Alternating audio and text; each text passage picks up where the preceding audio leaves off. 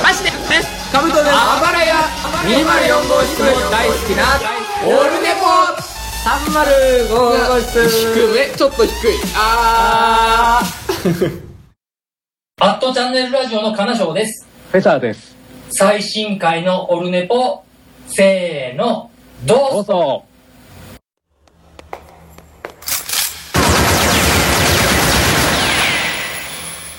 オルネポ悪くないわよ。妄想ラジオのモッチーです。あやです。キエです。妄想ラジオも絶賛応援中のオルネポ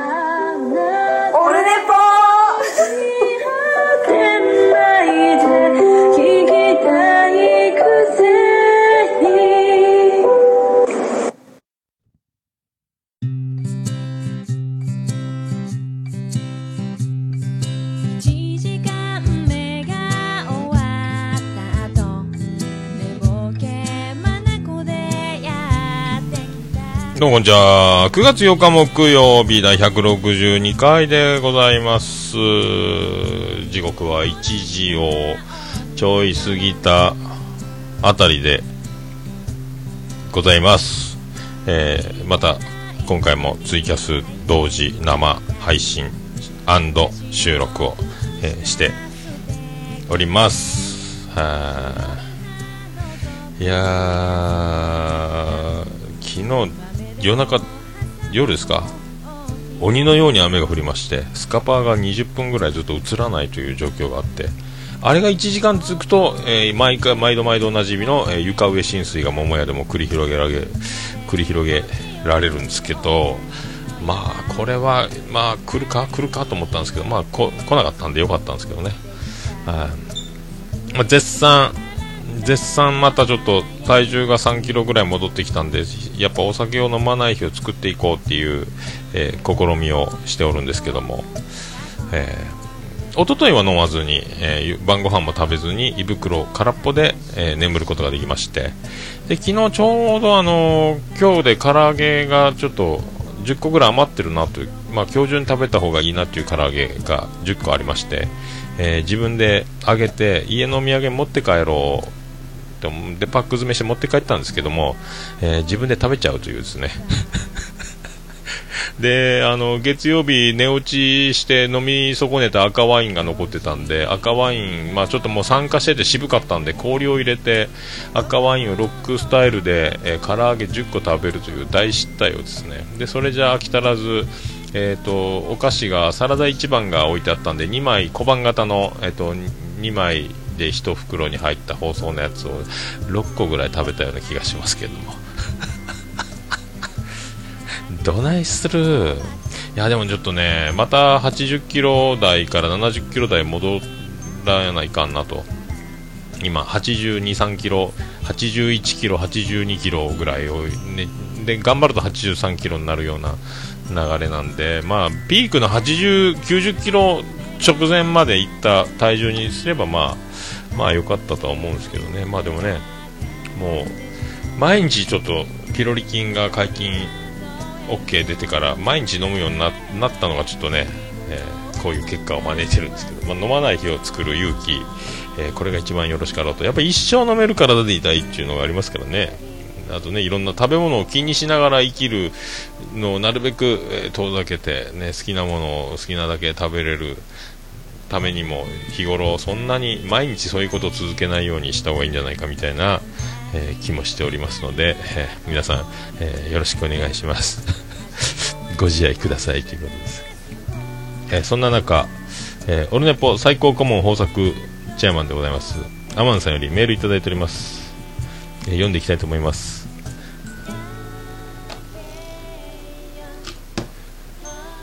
第161回楽しく聞かせていただきました。あら、字がでっかくならんな。ですね、ちょっとですね、今日はパソコンの画面を開いたばっかりにパソコンの画面が遠すぎて次女が7月に孫を出産し、最近は週1で群馬県まで往復6時間かけて孫詣しておりまして、オルネポ顧問の重責を担えないなぁと痛感してます。ビスマルク顧問、ピスケ政調会長の新体制で新たにオルネポサポート体制を確立していただければと思ってます。どんな世界も世代交代は必要ですねということでございますけども、ありがとうございます。マジっすか、世代交代ですかね、いいんじゃないですか、世代交代しなくてももうね、そしたら終身名誉顧問豊作ということで、巨人軍の長嶋茂雄状態でですね、席は置いて威力を発揮していただきたいと。でたまにここ一番で展覧試合をしていただいてね、後ろ盾あった方が生きやすい世の中でございますので、その辺はよろしくお願いしたいと、思います、はい。続きまして、ビスマルクネクスト ビスマルクの秘境ラジオおなじみのビスマルクさんよりいただいております。桃屋のおっさんおよびリスナーの皆さん、優勝しそうな我が広島カープ優勝しそうな勢いで嬉しい限りです。広島ではいろんなセールが行われそうで待ち遠しい限りです。40手前のビスマルクですが、最近どういうファッションをすればいいのかわからなくなってしまいました。おっさんのこだわりの服やファッションについて教えてくださいということで、ありがとうございます。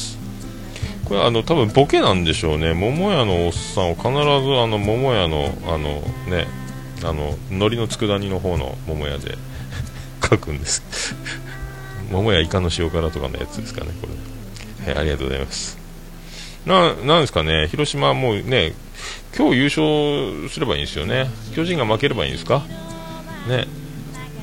いやーでもね、ここから日本シリーズとか CS までのこの期間が空きすぎる調整、気持ちの持っていき方が大変でしょうけど、ね、その辺も、まあ、1回でも広島もね、もう球場がぶっ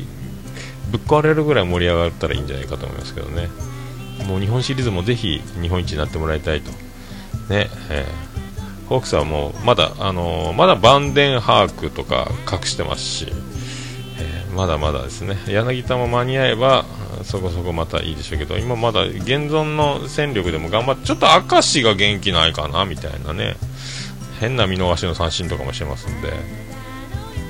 まあそんなとこですかね。若手をね、まだもうやんないですかね。2軍から元気のいいやつを上げて打線組ませることはもうしないのか、まあ石橋を叩くような感じで今もうね、森福井ワンポイント挟んだりみたいなとか、いろいろ細かい采配もやってますんで、まあもう心配には及ばんと思うんですけどね、なんじゃかんじゃね、はい。ファッションですか、ファッション。僕はまあずっと90キロ近い時に洋服がもう入らないって状態、体がでかすぎて入らないっていうのがあったんで、アメリカサイズのエディ・バウアーに行けばアメリカサイズで L サイズでもちょうどいいっていう、だいたい日本サイズじゃ、LL とか 3L じゃないと入らないぐらい体が大きくなってた時が、ありましたんで、もうそれでもうエディ・バウアーに行けば L サイズで十分ですよっていう、このちょっと、喜びですよね。通常の普通のサイズ着れるみたいな。アメリカに行きゃ小柄な方なんですかね、多分ね。結構だからアメリカサイズっていうか、そのアメリカの店ですか、エディ・バウアーで買うことが多くて、ただエディ・バウアーって書いてあるやつは恥ずかしいんで、あんまりそのロゴ強調してないのさ、ちょっと出してよって店員さんに、ちょっとこれはもうちょっとエディ・バウアー言い過ぎてるよ、これ恥ずかしいわみたいな、ちょっと控えめなやつお願いしますみたいなね。まあまあ生地も良くて、生地がいい割にはそんなにお高いわけでもなく、まあちょうどいいですよね。あんまりこだわってないですけど、ファッションなんか、まあ、奥田民生さんが50過ぎてあんな感じなんで、あんなラフな感じで、それが狙ってやってますよっていうのじゃなくて、自然にそう見えたらいいなぐらいに思ってますけど、はい、G パンと T シャツが普通でいられるような、はい、おじさんでいたいなと、44歳でございますよろしくお願いします桃焼きの桃屋プレゼンツ、桃屋のさんのオールデザーネッポン。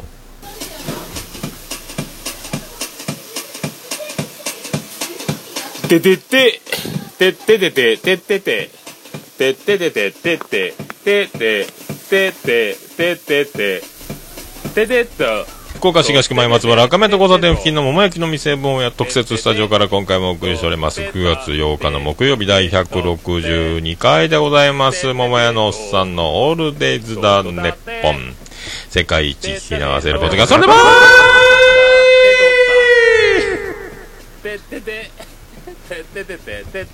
す。一人でやってます。誰にも見られてはいけないこの光景、ね、なんかでも虹パパさんもこの、ね、ツイキャスで映像でこういろいろ操作しながら喋ってるこの、悲しい映像を見て、やってみたいなみたいな同じことしてみたいなっていう風に言っていただきまして、ありがたいなと思う限りですよね。でまあそんな感じでね、ミキさんも買ったみたいで、オルネポ特設スタジオに近い形をどんどん取っていってるみたいなんで、いやーありがたいですね。面白いですね、そういうのね。はい、いろいろね機材もどんどん僕も増えていって大ごとになってますけど、まあそういうことでございます。はい、それでは、第162回、よろしくお願い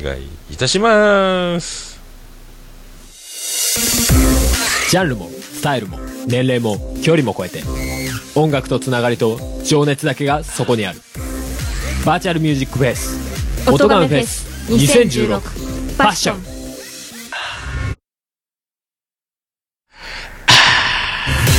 音ガメフェスは音楽好きによる今季のバーチャルミュージックフェス。今年はファッションをテーマに、プロアマ問わずバーチャルとは思わせない、ここだけでしか聴けない熱いライブステージを皆様にお届け。配信開始は2016年11月5日。この日の夜には配信開始記念生放送で盛り上がろう。今年の出演アーティスト、春、アニマルキャスターズ、笹山、 DY9 from 3、アヤコング、川崎イエロー、ユミユミパラダイス、デストロイヤーズ、メガネ D、 深夜、新崎、発注シグマ、人の子、レプー、青いコッシー。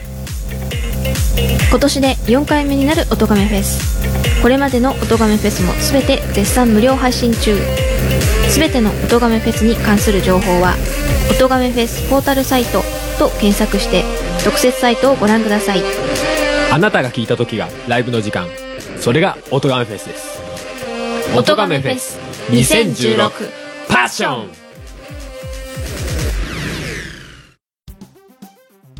猫のしっぽも応援している桃屋のおっさんさんのポッドキャスト番組オールデイズ・ザ・ネッポン、オルネポで検索して登録したら猫のしっぽと合わせて、せーの、次回も聞いてくださいね。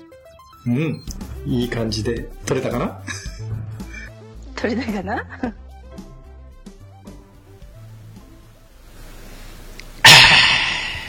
ということでお送りしたので第162回でございます。音出た？出とるな。そういうことで虹パパさんが最近ありがたいことにそうやってセッティングしてて、で昨日ツイキャスで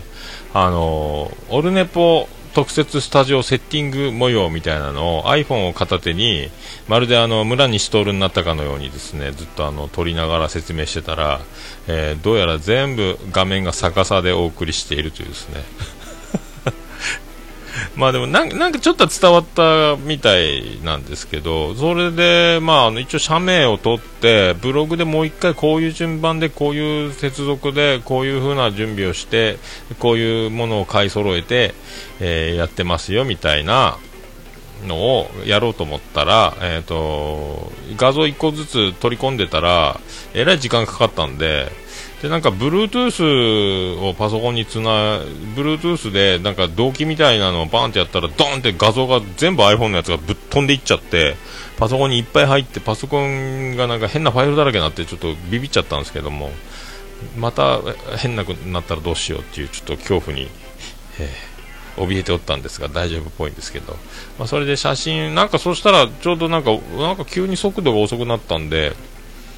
とりあえずやめたんですけどね、またその画像とともに、一緒にですねまたちょっとこういう準備こういう手順でセッティングしてますよっていうのを、まあ、書こうかと、まあ、結局入り口出口入り口出口田口ですっていうのが重要なんで、入り口出口田口ですで出口に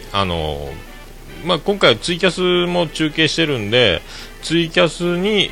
挿す、マイク入力ツイキャスの音に挿すにはパソコンのマイク入力に、この音声を差し込んでお送りしてるんですけど、それともう一つの出口に、ボイスレコーダーに挿すという流れ、そして iPhone が、3つ 6S プラス 5S 4S が、ジングル用曲用で刺さってると、このこの今喋ってるマイクとこの4つが刺さった状態と、出ていくところにマイク、ボイスレコーダーに出ていくところとパソコンに出ていくところっていうところでこのまとめたボリュームの調整がいろいろねこう大きくしたり小さくしたりっていうのねいろいろマイクも大きくしたりこうできますんで、ヘッドホンだと、右から、左からとかもできますんでこれがミキサーの、ね、いいとこですかね。で、まあ、編集はだからせずにこのまんまというこのスタイルを、やってもらえるみたいなんで、まあ、その設定、まあ、誰かまたね一人でこんな感じで やりたいなっていう方が現れれば、いつでもできるようにちょっと、ホームページの方にオルネポ特設、スタジオセッティングみたいなのを常に見れる状態にしてそのツイキャスの動画と、写メを貼って、いつでも何か同じようなことをしたいなと思ったらなんじゃこのセッティングはと思うかもしれないですけども、はい、夢はね常設電源さえ入れればいつでも始められるようにしておきたいんですけどさすがに毎回バラして毎回セッティングしてますんでまあそんなところでございますかね。はいや本当ね進化を期待しておりますね。虹パパラジオが、オルネポ特設スタジオっぽくなっていくの巻でございます。はいねそれでね先週の月曜日君の名はと、5歳業の女と2本見まして、2本で料金1000円の映画のチケットと、なんすかユナイテッドシネマのポイントで無料があったのをずっと使ってなかったんで窓口じゃないとできないですよね。僕いつも無料ATM みたいな勝手に自分でエントリーするやついつも夏休みで映画館行列だったんで窓口待ってらんないんでタッチパネルで自分で席選んでお金払ってチケット取って行ってたんですけど、やっとねこの前なら窓口で買ったんですよチケット。そしたら無料のポイントありますってありますねっつってじゃあこの1000円チケットでっていうことで映画2本で1000円9時半から2時過ぎまで、君の名はを見た後に5歳業の女を見たんですけど5歳業の女、大竹しのぶとか豊川悦司とか出てるやつですけどだから真逆すぎてですねもうピュアな、青春というか、まあ、とっても心が現れるというかもうめっちゃ良かったんです君の名はで君の名はを見た後に、まあ、本当愛人というか5歳業遺産分ドルみたいなそのまたドロドロとした真逆な世界を見て、ちょっと精神が追いつかなかったんですけどまあねとにかく、まあ、どっちも面白かったし5歳業の女の、まあ日野井飛鳥ちゃんってホステス役で出てくるんですけどめっちゃ綺麗めっちゃ可愛いっすね、あんないい子がこの世にいるのかと思いました。ぜひこれからも、オルネポは日野井飛鳥を応援しますということを一応言うときます。水川あさみちゃんのホステス役もなかなか面白かったですね。やっぱ女は怖いなという、確信に迫る出来事じゃないかと。まあでも君の名はもうあちこちで、まあ、シンゴジラまあ、いろんな番組で聞いてますし、その前ポケモンGO 言うてて、でゲスだベッキーじゃなんじゃってこう世の中こうでっかいニュース来てて、やっとなんかそのシンゴジラポケモン GO ってこうハッピーみたいなで、君の名はですよ今ね。すごいねあれね。俺全然アニメも見ないしわけもわからず、もう何の情報もなく初見ドーンって映画館で見ちゃったんですけども、もう初め何が起こってるか、初めのシーンから、最後のシーン終わるまで、そのいろいろだから、まあ、伏線というか後で回収されていくというかですね、そういうことなのね、初め何の映像なのみたいなところから始まっていく。全然意味がわかんない、どうなってんのみたいな、あれっていう間にぐわっとこうもう引きずり込まれていくような、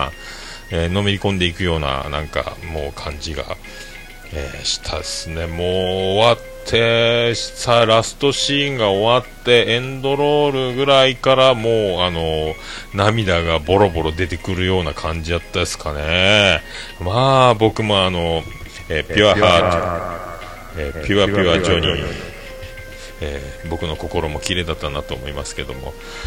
すごいあれはまあ人気出るわ、あれはもう1回見たいわぐらいな。シンゴジラもそうやったですけども2回も3回も見たいなっていうね。ただパンフレット買い忘れたっていうのがねすごかったな。なんすかねすごさ、なんて言ったらいいんですかね。なんかね時空を超えるというか、時空と記憶とあとその日常とあと命みたいなところがこううまいことこういうのを、キーワードというかこういうのを軸に展開していくような、もうそうやって終わるんやみたいなのも初めはバンプオブチキンかと思ってたんですけど違う、ラッドウィンプスみたいな名前のね、もう本当僕全員もうねモーニング娘。の顔が全部同じに見えたりとかね、AKB がみんな同じ顔に見えたりみたいな状態ですけども、本当ご自愛くださいということで、なんかちょうど台風が来てて、もう中学高校が休校だったんですよその月曜日福岡がね。でみんなだから自宅待機という命令なんで、次男次郎丸長男ブライアンもね、塾もあったしということで家出るなよっていう、感じなんですけど、映画館にやっぱみんな出てきてるんですよ、中高生がたくさん、中高生だらけですよ。で君の名はもう子供ばっかりなんですよ。もう一番いい真ん中後半の最初の方ぐらいでもう小学生5人ぐらいが真ん中ぐらいに座ってるのがダーッと立ち上がってトイレにザラっと出ていく。で出ていったかと思ったらやっぱり、出ずにすぐ戻ってきてまた席に戻るって、その画面のなんか下の方に頭が5個ぐらいズルズル出たり入ったり引っ込んだり出たりして何やってんだっていう。いやでも映画の世界にまた戻らなきゃみたいなこう感じ、一番後ろで見てたんですけど僕ね、なんじゃいこいつらみたいになりますけど、それも込みでいいかとでそういうね、もうめっちゃ良かったなって思いながら、さすがに40過ぎてますともう尿の方が限界ということで放尿の方に行かなければ、失禁になるぞということで、君の名はエンドロールまで最後まで僕見るんですけど、で劇場内が明るくなってからトイレに移動するんですけど、中学生のぐらいですかね、中1ぐらいですかね、長男ブライアンぐらいな世代だと思うんですけど、5人ぐらいで学校休みなんで映画見に来てて、でねでトイレでよかったな、面白かったね、感動したねみたいに言ってるんですよ。あと結構アニメ好きな男の子の大学生ぐらいのもう映画そういうのなんですか、オタク系っちゃオタク系なんですよ。 5,6 人とか大きい声でもう劇場明るくなったらよかったね、あれは感動するように映画評論家みたいにでっかい声で語ってる人たちもいたり、もう映画が終われば劇場内でわーわーみんなこう、意見を交わす。僕は映画一人で見る派なんで黙ってこう、おしっこへ向かおう、そうだおしっこへ向かお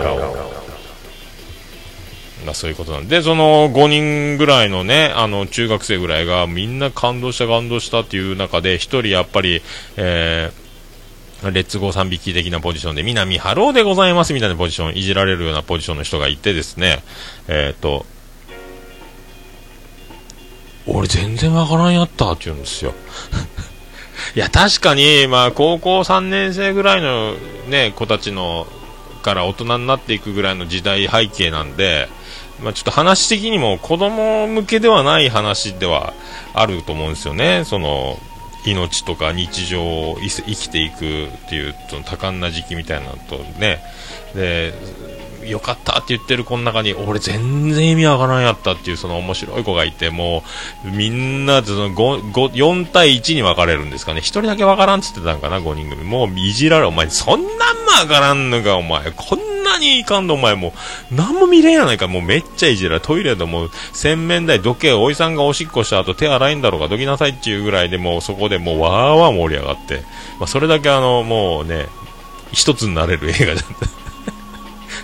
いやそうね、あの子面白いなと、分からんでその周りの空気でめっちゃ感動してるからここは分からんって言うとまずいなと思って、うーんっていう風に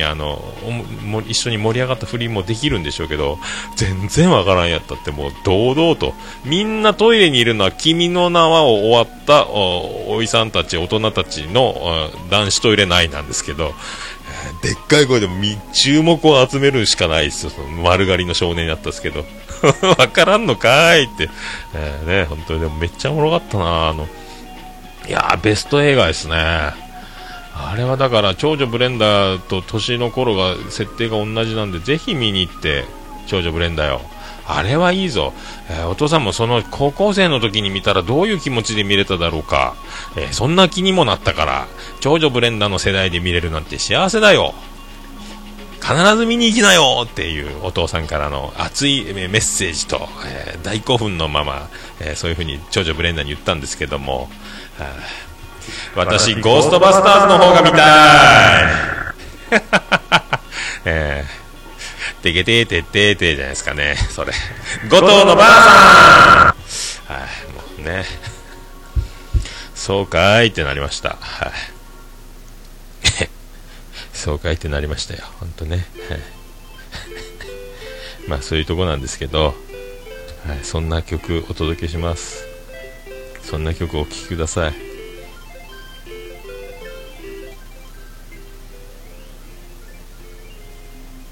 そんな曲いきましょう、7分ぐらいありますんで、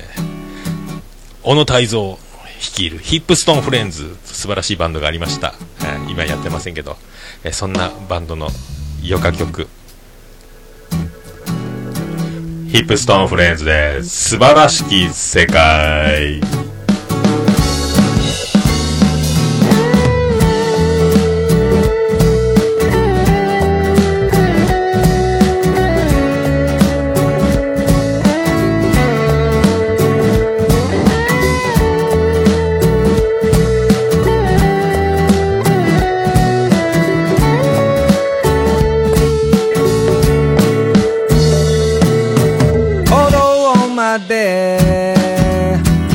光る風のびてもうすぐで届きそうだな、歯の掛けを海よけて歩く、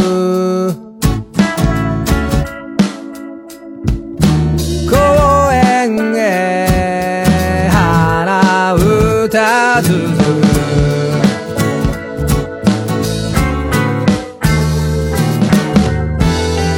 意に誰か呼び声、君を思い出して切なく胸とたがる空の色、の花模様ぼやけた夕空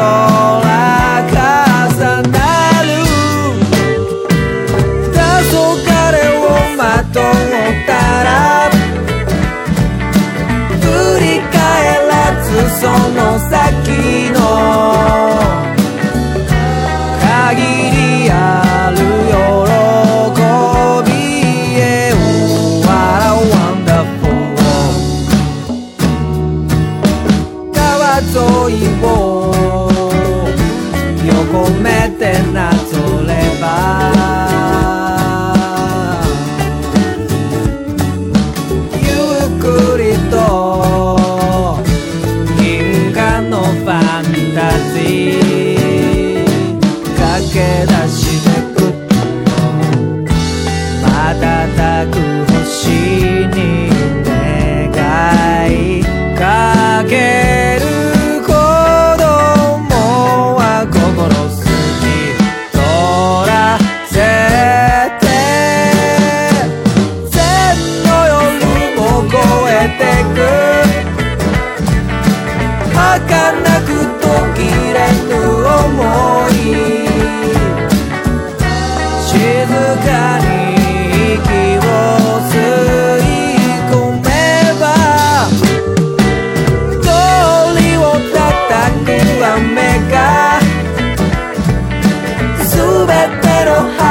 散らして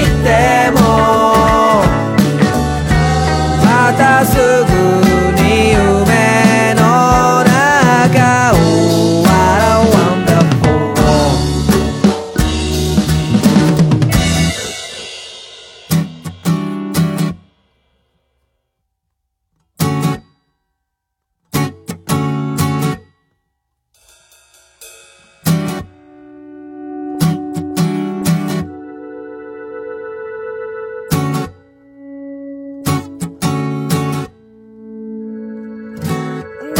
殻を花びらで埋めて川越えてまさかのランデブー、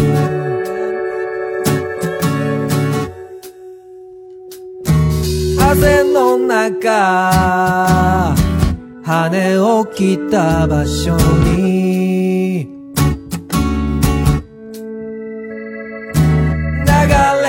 いつもの景色、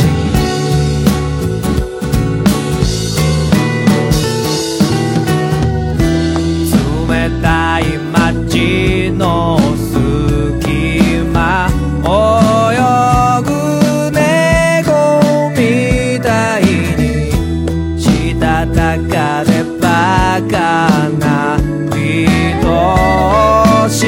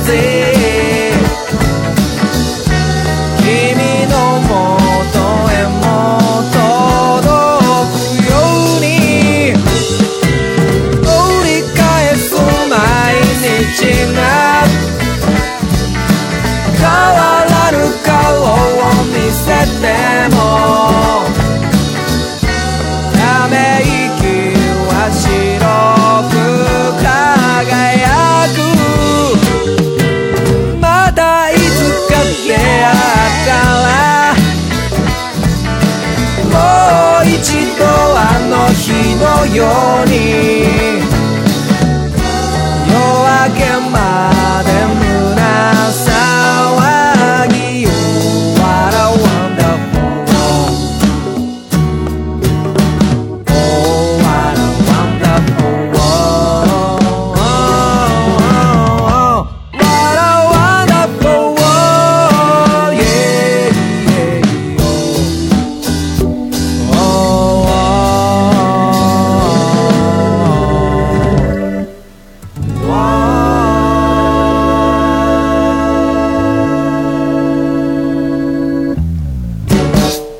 お聴きいただきましたのはHypstone Frindsで素晴らしい世界でございました。デルデルマッチョさんも、君の名をピュアハートを取り戻すために見に行ってください。ありがとうございました。あ、でねぽいやもう何ですかということでお送りしております。エコーが変な BGM してしまったな。どうしよう、なんじゃこの BGM。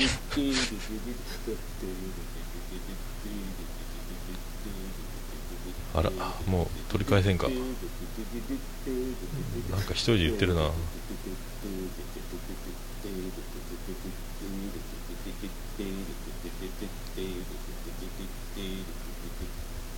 なんじゃこりゃ。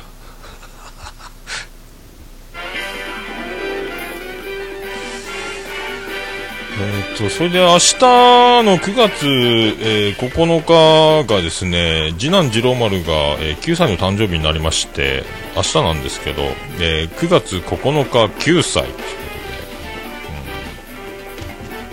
とで、メーテルー、ということなんですけども、前祝いでこの前だから月曜日休みだったんで、家で焼肉を振る舞いまして、で誕生ケーキでナピバースデートゥーナイってやったんですよ。インスタグラムでもお届けしましたけどものりさんばりのバージョンでナピバースデートゥーナイっていうのを延々やったんですけど、延々ナピバースデーディアナピバースデーっていうのをナピバースデートゥーナイってやったんですけど、でそんな後で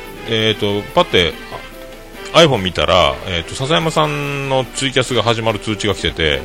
お、早いな、大体夜中にお届けでおなじみの笹山さんのツイキャスなんですけども、お、やってんなと思ってパッて、開いたら、ライブみたいに歌ってあったんですよ。弾き語りされてて、お、ライブやってことで、もう皆の衆ということでリビングでスピーカーにつないでですね、笹山さんのライブを聞きながら、焼肉、しつつ、僕はずっともう黒ラベル5本飲んで350、そして赤ワイン飲んで間もなく寝落ちしたんですけども、そんな中笹山さんのライブを、不意に始まった弾き語りを楽しみつつ、みんなにも家族で聴かせつつですね、でなんか聞きそびれたところがあって、なんか急に桃やおめでとうってコメントがバーって入ってて、あらら、なんか笹山さんがおめでとうって言ってくれたっぽくて、ジローマロなんか祝われてるぞ、見ろこのタイムラインをみたいな、どうなってんの、おい、どうなってんのみたいな、ジロ丸お前も有名になったのみたいな感じで、お前すげえなお前のつって、なんかおめでとうなってるよみたいなね、その状況が分かってない長女ブレンダー、妻ジェニファー、あとそうビリジャン群青緑の64世も何新しいバースデーソング歌ってくれてんのみたいな話になってて、いやそうじゃないと思うけどねつってよかったのみたいなんです、そんなひとときもありましたね。本当ね、ありがとうございました。本当大体肝心なところ聞きそびれてるんですよね。なんかね、ワンマンライブの時も桃屋で中継流してたんですけど、営業中で聞きそびれて、なんか桃屋って言われてたみたいなんですけど、そこも聞きそびれてたりとかアンコールの時ですかね、そういうのもちょいちょい大事なとこを、聞き逃す、そんな毎日じゃ、反町で、あれですよ、尾崎豊の息子の曲買ったんですけど、始まりの街、いやー、デオキシリボ拡散が半端ないっすね。なんかね、すごいっすね。やっぱお父さんの破壊的っていうか、破滅的っていうか、こうシャウトというか、ね、その反骨心みたいな、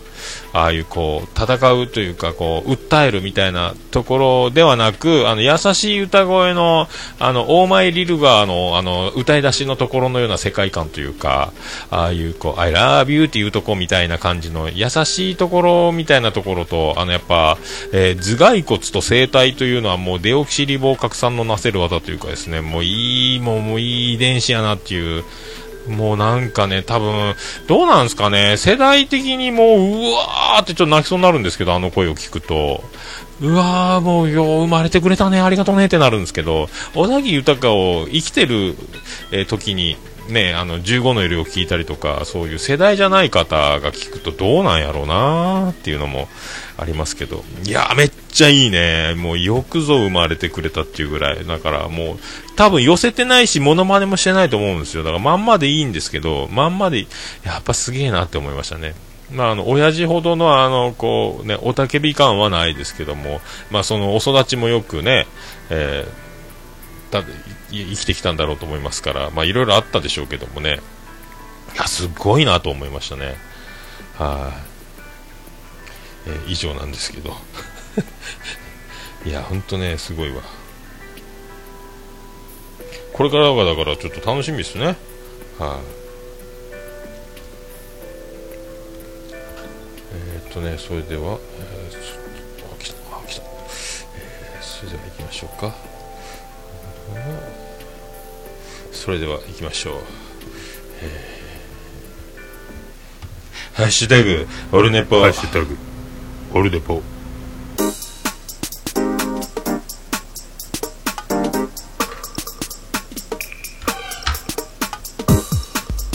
このコーナーはその名の通り、ハッシュタグオルネポでつぶやいていただきましたありがたいつぶやきを紹介するコーナーでございます。待ってください。行きましょうか。デルデルマッチョさんいただきました。オルネポさん本気ごめんなさいということでありがとうございます。これあれですね、エロ詩吟風をやらせたことに関して、本気でごめんっていうことに関して、その文字の通りなのか、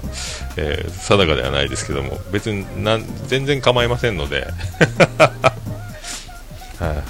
ぜひデルデルマッチョさんも中近東ラジオあたりで、詩吟を歌ってですね、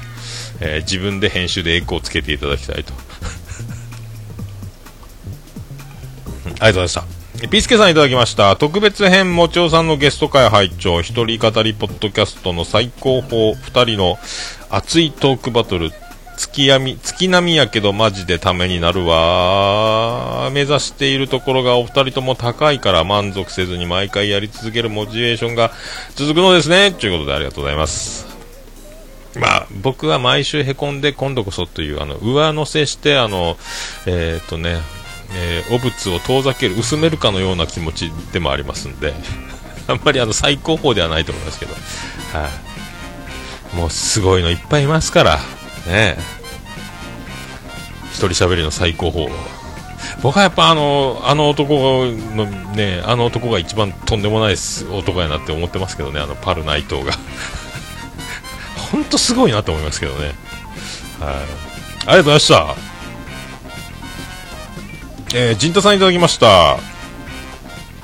桃屋のおっさんともちおさんのポッドキャストへの熱き思いがぐっときました。僕のハローキャスターをかなりフィーチャーしていただき大感謝です。自信をなくした時にこの配信を聞いて力とさせていただきます。これ前読んだっけ。これまあ何回でも読んでいいか。ありがとうございます。でハローキャスターマジいいっすよね。なんか落ち込んだ時とか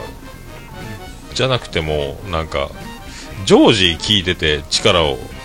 与えるパワーを感じますけどね。だからポッドキャストやってる人ってこんな気持ち少なからずもみんなね、どっかには必ずあるというか、もうなんか共感がもうそうってなるやつがもうほんとすごいんですけど、ほんといい曲っすよね。よくぞ作っていただきましたって感じですよね。僕のために作ってもらったわけじゃないですけどすごいなというね。やっぱりその陣太さんの考えというか世界というか、そういう気持ちというのがあるから、あんな取ってつけたあんな詩は絶対書けないですから、そのもう陣太さんそのものがものすごい熱い男である証拠を、これがもう曲が証明しているというですね、本当感動的なところを思います。ありがとうございました。ナインさんいただきました。平井堅さらに気になる口呼吸、僕も気になってました。これも言うんだっけね、口呼吸って平井堅がやるやつです。多分これかぶったな、また同じものを僕言った可能性ありますありがとうございました。直角炭さんいただきました。オルネポ161回、渋い声でさらっと面白いことを言うのがツボに入った笑、ツイキャスでも配信されているので、そちらも楽しみですということでありがとうございます。さっきもコインいただきまして、ツイキャスでありがとうございます。直角炭さんという名前がもう本当エッジが効いておりますけども、素晴らしいです。ありがとうございます。さらっと面白いことを言うということで、はい、はい、もう本当そういう意識でやってます。嘘です。はい、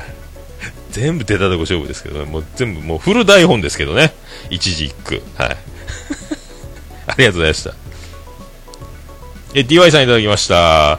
第161回ポッドキャストを事前達成しません。拝聴中、視聴中。確かにユニコーン再結成してすごい味が出ていいですよね。再結成についてはいろいろな意見があるかと思いますけど、同窓会的再結成ではなく、今も今の形で進化し続けているバンドやユニットがあることも知ってほしい。後押しの僕押しのアクセスもよろしくお願いしますということで、笑っていうことで笑ってありがとうございます。アクセスね、朝倉大輔ガンガン活動されてるんですよね。すごいですよね。本当だからね、まあプリプリとかはもう震災のために立ち上がって世界で一番暑い夏とかを歌って、あれはあれでやったってなったりしますけどね、やっぱジュン・スカイ・ウォーカーズが素敵な夜空を歌うとうとなったりとかですね、マイ・ジェネレーションとか歌ったらうってなったりとか、まあそういうのありますけど、ユニコーンはもうガンガン新しい曲を、作ってどんどん進化して、今もツアーもガンガンやってますからね。面白いこと思いついてね、もうお笑いが絶えないというか、もうその辺をやっぱ僕も、すごいと思っておりますので。でも DY さんもこれからの、シングル発売と、東京のね、なんかコンサートにも行かれるということで出場されるんですよね。はあ、なん急に止まったぞ、ありがとうございます。ピスケさんいただきました。161回拝聴。パソコンが快適だと放送まで快適に聞こえるのは気のせい笑ということで、原因発覚おめでとうございます。ありがとうございます。はい、いいっすね、はいまさか中国のソフトが入り込むだなんてね、思ってなかったんですけども、まあ、よかったです。ステディさんいただきました。ラジオさんの兄さんのなんですので服、ラジオスさん襲来会、これはね出張版ですね。暴れラジオスさんのね、兄さんなんですので吹いたらしいです。どこっすかねこれね。いやーでもね面白いですよね本当。まただから、ぜひ暴れラジオスさんのお二人とはもう一回リベンジね。あの時ちょっとパソコンがもうえらい重たくさせられてたんで、中国のソフトがいっぱい入り込んで、なんか IP なんちゃらを書き換えられてたっていうことになってましたんで、ぜひまたね。あと暴れラジオさんね、兄さんと、マンツーマン収録とか、ちゃんなかさんとマンツーマン収録とかね、個別シリーズもやってみたいですしね。ニジパパラジオの方でドアチャッカレディオの兄さんと、そしてちゃんなかさんがなんちゃら兄さん言ってましたけどもね、そこにそのなんちゃら兄さんと兄さんの兄対談みたいなのがねしげち兄さんと兄さんの対談も面白そうやなと思いますけどね。はい、以上ですか。ありました、レクチャーを見ながらいじってみますということで、にじパパ生活の写真付きで、僕が昨日収録したそのツイキャスの画像を見ながら、特設スタジオのねこんな感じのセットになりました、なんだかいけそうな気がする笑っていうことでいただきました。はい、ボイスレコーダーにつながるこのセッティング、これですよね。は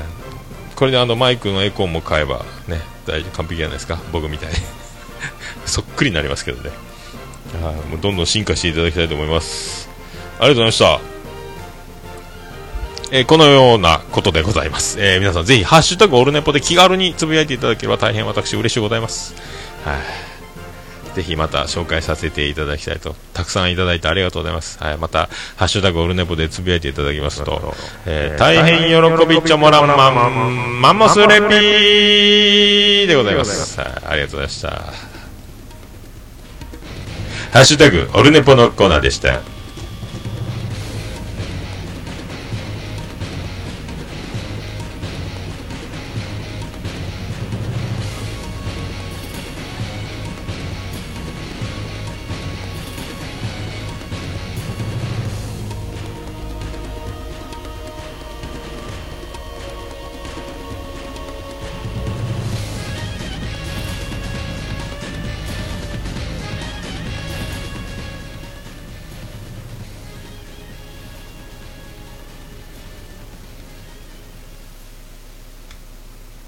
何ですか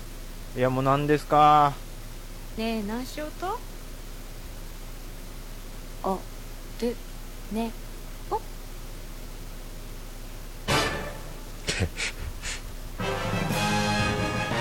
ということであれそういうことです。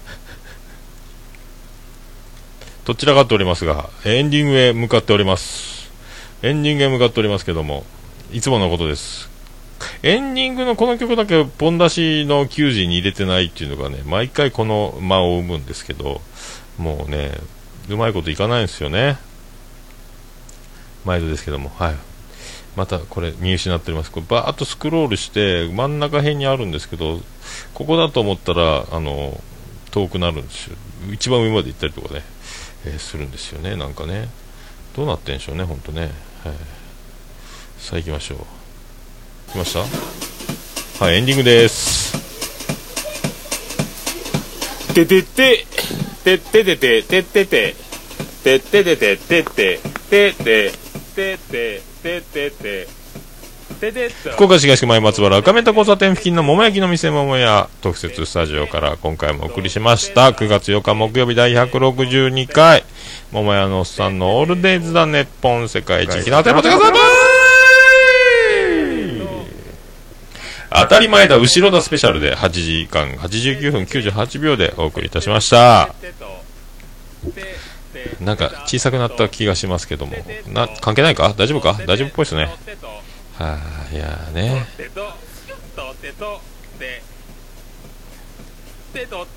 もうカープも優勝ホークスも優勝ということでよろしくお願いします。広島と福岡でよろしくお願いします。いやほんと日野井あすかちゃんかわいいっすね。びっくりしましたね。知らなかったですね。ミュージシャンやったけど女優業に専念したということでね、もうすごいっすね。あとそう君の名はに長澤まさみが出てるのも僕の中では楽しみだったんですけども物語にのめり込みすぎててどこに誰が長澤まさみだったかもさっぱりわからないまま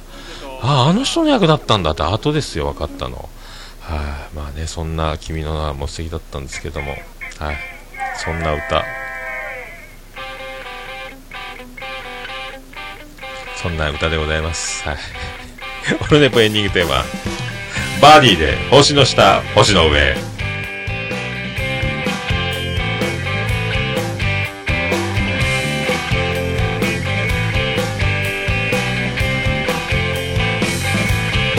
東からお前が歌うんかい。今日の始まり驚いたサプライズ身を引くもにもドライな関係壊すためにトライ必要なのは愛のコンバセーション星の下星の上いつだって道の上あふれたメッセージあふれてる星の下星の上星の下見上げれ「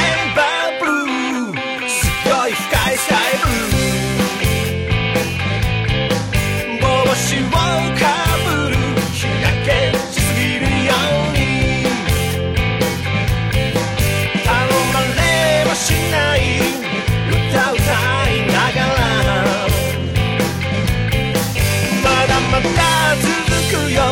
問自答カンバセ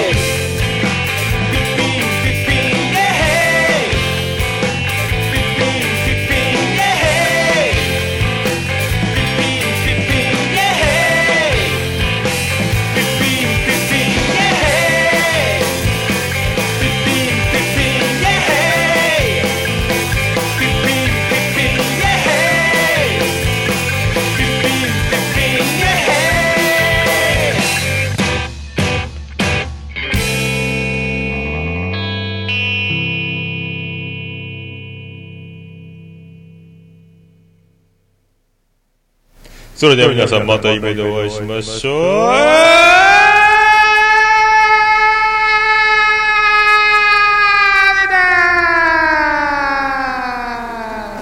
福岡市東区若宮と交差点付近から全世界中へお届け、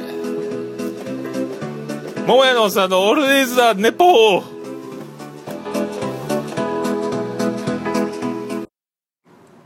世界一聞き流せるポッドキャストオルネポ。